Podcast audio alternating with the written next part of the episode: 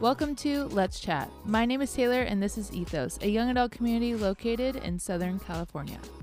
Today on this episode, we will be discussing four traits of a compelling community and how you can build one. So, what are you not doing now that you will have a regretful longing for in the future? The truth is that all of us are doing and not doing things today that shape who we are becoming tomorrow. Let's dive into a conversation where we discuss how we can become the people God intended in a world of other identities. You think of what coffee brand you're going to give a shout out to? No, right dude. um, let's chat week three, man. I, you know, it's interesting. Like, I've gotten so many comments on this mug and about the, the beauty that it brings, of how like seasonal and wintry and fun it is. If you want to know where I got this mug, I got it in Minnesota. Um, well, technically, I didn't get it. A friend gave it to me and my wife from Minnesota. And I've literally been looking for, like, this feel, aesthetic vibe of things ever since then. And there's, like, one handtail, and it's, like, forty dollars. And I ain't about to pay that kind of money for a handtail. Yeah. But, hey, the Great Outdoors mug, love you. If you want to sponsor us, we'd take that. Be a good place to go. Uh, this week on Let's Chat, we're diving into the third conversation that we're having around God, mission, and community.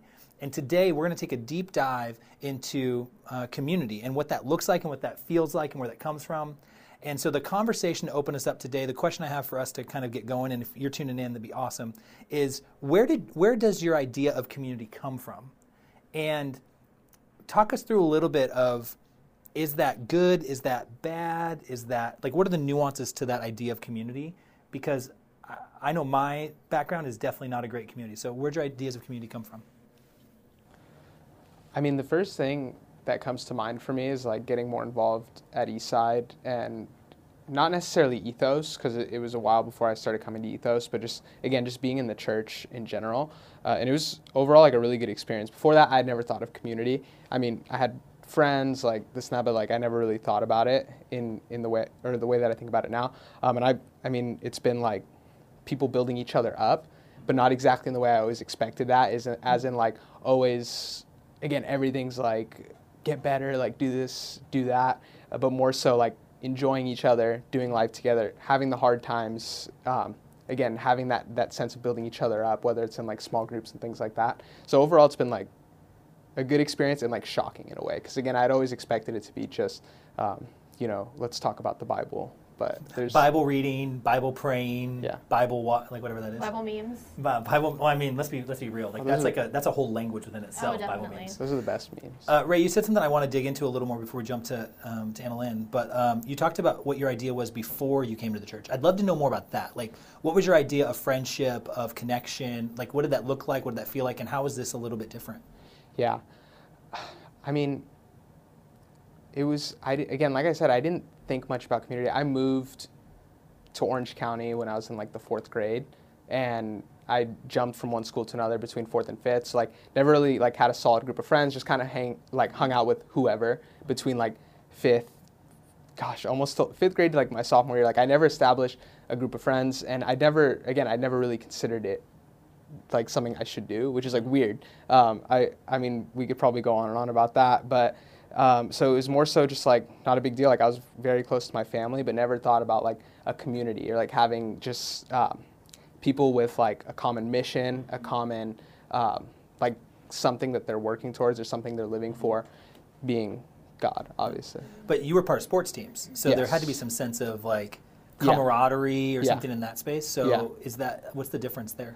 Yeah, uh, in high school I, I did play football. I mean, I guess that.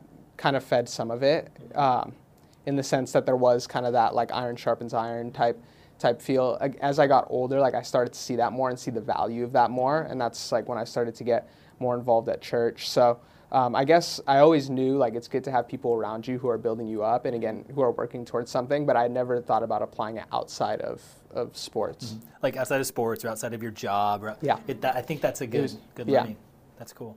What about you, Anna Lynn? Um. Community for me, like growing up, was like big family parties, huge family parties, people who look like you, people who eat like you, people who talk like you, and it's not necessarily good all the time. People just like you. Yeah, people just like you. Um, the like the good things in you are, are highlighted, mm-hmm. and then the bad things about you are also highlighted. You're like, ooh, like. You know, Auntie's talking a little too much. You know. We're like so why? So. Yeah, and so I thought community was just like. family, blood, we're all the same. And my community today looks completely different. I mean, the people that I really talk to the most aren't blood. They don't actually live even in my city. Most of my best friends live six hours away, two states away, and they don't always think the same, and they're always challenging me. But as much as my like aspects of myself, they're they're constantly being um, stretched. Um, James talks about this, um, being steadfast and being changed, and that really refining who you are. That verse in James one uh, talks about a, a silversmith and how um, that the heat and the stretching is what makes it pure and what makes it reflective to reflect the maker, which we can go into that another wow. day. Going deep, Biola. Thanks.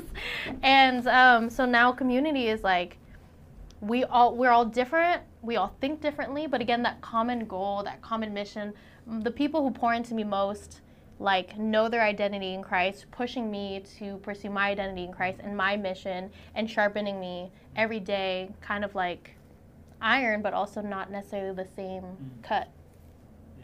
That's interesting. I, you guys both hit on this idea of community, and I love your response, Ray, that's like, I hadn't really thought about it much until I was like graduating high school. Which, which I think is really interesting, because I think there's a lot of people that are watching, a lot of people that are tuning in to what we're doing and going like, yeah, I, I had this like built-in set of friends, and I either hated them or I loved them, but I had them, and I like finished my like high school space, and I like got to college and I like, had to do it all over again, or I got done with college and it's like, where do I find people? And then the freaking COVID hits, and like, what what am I doing? Just like hitting the explore page on Instagram to like find friends? Like, what is going to happen? Like, how am I going to do this? Yeah. And so I, I think that there's something to like, a community is often something we only think about when it's a need, not when it's already a reality for us. Mm-hmm. And so a lot of times people come to these like ideas about community when there's like a deep pain point. And I love that, because as we talk about like this passage in Acts that's about like the beginnings of a Christian community, there's a lot of pain that they're kind of going through that drives them to actually connect. So in, in Acts two thirty-two, Uh, says this, it says, God raised Jesus from the dead, and we are all witnesses of this. Now he is exalted to the place of highest honor and uh, in heaven at God's right hand. And the Father, as he had promised, gave him the Holy Spirit to pour out on us, just as you see and hear today. So he goes on a little further, and, and it says, uh, Peter replied to these people as they're asking questions, like, what do they do in light of this information? And Peter says this, because of this good news of what Jesus has done, uh, you should repent of your sins and turn to God. Be baptized in the name of Jesus for the forgiveness of your sins. Then you receive the gift of the Holy Spirit. This promise uh, is to you, to your children, and to those far away. I, I love this, like, this news of Jesus and what he did uh, impacts this group of people in such a way that it doesn't just affect them personally, it affects them in their, their families and their communities and those that are outside of that space. That the news and the reality and the change that comes from this isn't something that just affects Ray and Annalyn and Charles. It affects Ray's family and Charles's family and Annalyn's family and Ray's friends and Charles's friends and Annalyn's friends and Ray's friends of friends of friends and Annalyn's friends and friends of friends. Like, that there's something like like multiplying about this reality of God's Spirit as it goes as it goes and impacts people. And so when I think of community, like, I have these ideas of like the show that was on N B C or weird friend groups in high school, but when I look at the community that the church brings, it's it's so much more about this like movement of people than it is about a group of people that hang out and read their Bibles. Like, that it's like this partnership between the mission of God and the community of God create the movement of God. And and I think there's something really cool in that. Now, what does that even look like? I think that's actually the big question for most people, is what does a good community actually look like? Because we all have examples of bad communities. So what does a good community look like to you guys? What does a healthy community look like to you guys? What what is your experience of the of a Christian community, and what differentiates it from the sport community or the job community or the, you know, friend community? When you kind of when you you meet God, you accept Jesus, you pray for him to be in your heart, and then you receive the Holy Spirit. So you have three of God entering into you. You change. And you notice you notice people who have God in them in a crowd. Mm. And it, it is that huge ripple effect. Mm. And it's this like like squad of peace. And what it looks like. Squad of peace. Is that quotable? Can we quote that? Yeah. Um, and it looks like people being uplifted and then sent out and then bringing more people. And it, it looks like a group of people that were once broken but now so whole together. And, and then being sent out again and bringing more in. And there's so much, we say, fruit in it. There's so many more lives changed. And it's different because what they're out for is attainable. What they're out for is everlasting versus um, I work a lot with photographers, artists, and fashion designers. And those relationships can go one interaction and then, you know, really not go anywhere. Transactional, not transformational. It's, yeah, and it's like you can be in fashion and be a Christian, but you can see the difference of mm-hmm. people who have gone, people who don't. They, when they take a loss, they're alone. They feel so broken. When a Christian, a strong, healthy Christian community feels a loss, like they come together even more. They take, um, they say this, they've done this in Acts two, but people become like-minded. Literally, people in the Bible took the clothes off their back, sold their houses so that the people who didn't have anything would have just a bite to eat. And that's kind of the difference. And I think we've all seen it, Christian or not, the presence of God in the people who have him. That's that's really cool, Ellen, you talk about that, because I think one of the things that we miss a lot of times when we think about, you know, the move of God and the presence of God and those things is that we think it's only for the Christian. Mm-hmm. And any time that we can look around our world and find moments of hope, of joy, of goodness, of kindness, of gentleness, of self-control, of love, of deep, like abiding love, those are those are markers of the Spirit of God at play, even in those that don't believe the Spirit of God is at play. Mm-hmm. And so I think what twenty twenty showed us in a lot of ways, from a lot of spaces, in light of all the craziness, was like how people responded in, in communities to pain, how people responded to need, how people responded to things that were broken that had nothing to do with Jesus. Actually, to be fair, most of the time, if we're honest, looked more like Jesus than Christians looked like Jesus. Mm-hmm. And and I think there's a I think there's something to highlight there, that wherever you're at, you, you can actually be a part of this community that God's building as you respond to the things that he's inviting you into. I, I love how you, you kind of touched on this, but it says, you know, the fruit of of the good news and um, the response to that news is that the community would be newsworthy. Like that the, that the fruit of the good news of Jesus is that the community would be newsworthy. And if we read a little bit on it, it says this, it says, all of the believers, noted this, believers, those that believed, devoted themselves to the apostles' teaching. So there was a buy-in to actually study the apostles' teaching because they were a part of the, the community that believed and that God had like spoken to them. Um, and to the fellowship and to the sharing meals, including the Lord's Supper, and to prayer. So it says they they devoted themselves to teaching, to, to fellowship and, and connection, to sharing, and to prayer. And because of those four little actions in that community, the thing that was different was a deep sense of awe came over them. And all of them performed miracles and signs and wonders. And then the believers met together and shared everything they had. That there was this transformation from the selfish to the selfless because of the work that was going on, which I think is so cool. And then I love at the end of this, it just says, you know, uh, they're doing all these things and, and being generous and sharing. And it says, all the while praising God, and they enjoyed the goodwill of all the people. All the people. Like the, the people around them saw them, said, wow, and said, I want to be a part of that. Not because they were awesome, because what they were experiencing and what they were inviting people to was awesome and awe-inspiring. And then it said many of those were being saved. So I think one of the big distinctives between Christian community and not Christian community is the supernatural power for it to be a place of inclusivity, of generosity, of sharing, of, of joy in hard things, of honesty in moments that need honesty, and in transformation of who people are to who they become. I think those are some key markers that we see in a, in a Christian community that are different than your football team. But we don't know that until we experience it. Mm-hmm. So how, how have you guys experienced any of that transformational community? What, what's been your experience as you've engaged in it? How have you seen it? Where's that playing out for you today? Um, I'd, I'd say I started to see it when I got into a small group. Uh, it's the small, small group that I now lead, but um, they got me. they, um, And again, I had this idea coming in, like, oh, this is going to be cool. Like, we're going to read the Bible. Like, we're going to, I'm going to get to learn all these different things and all that. But, like, that was there. But then it was like, you know, we went and we served together. It was kind of like that mm-hmm. selfless piece. And then we would just hang out. Like, we would go on hikes, or we would watch a movie, or we'd, um, you know, watch football or something, whatever. Like, um, and it was just like, I don't know, everyone had this, this joy. And, like, when we were out, um, you know, people saw it. It was weird. Like, and again, I had never thought about these things. I, I remember when I read that that passage in Acts two, and I came across that, like, all the believers were together and they had everything in common, I would, like, think back to that, and I was like, whoa, like, we, this this is kind of like us, like, eating wings and watching football and, like, just having a good time.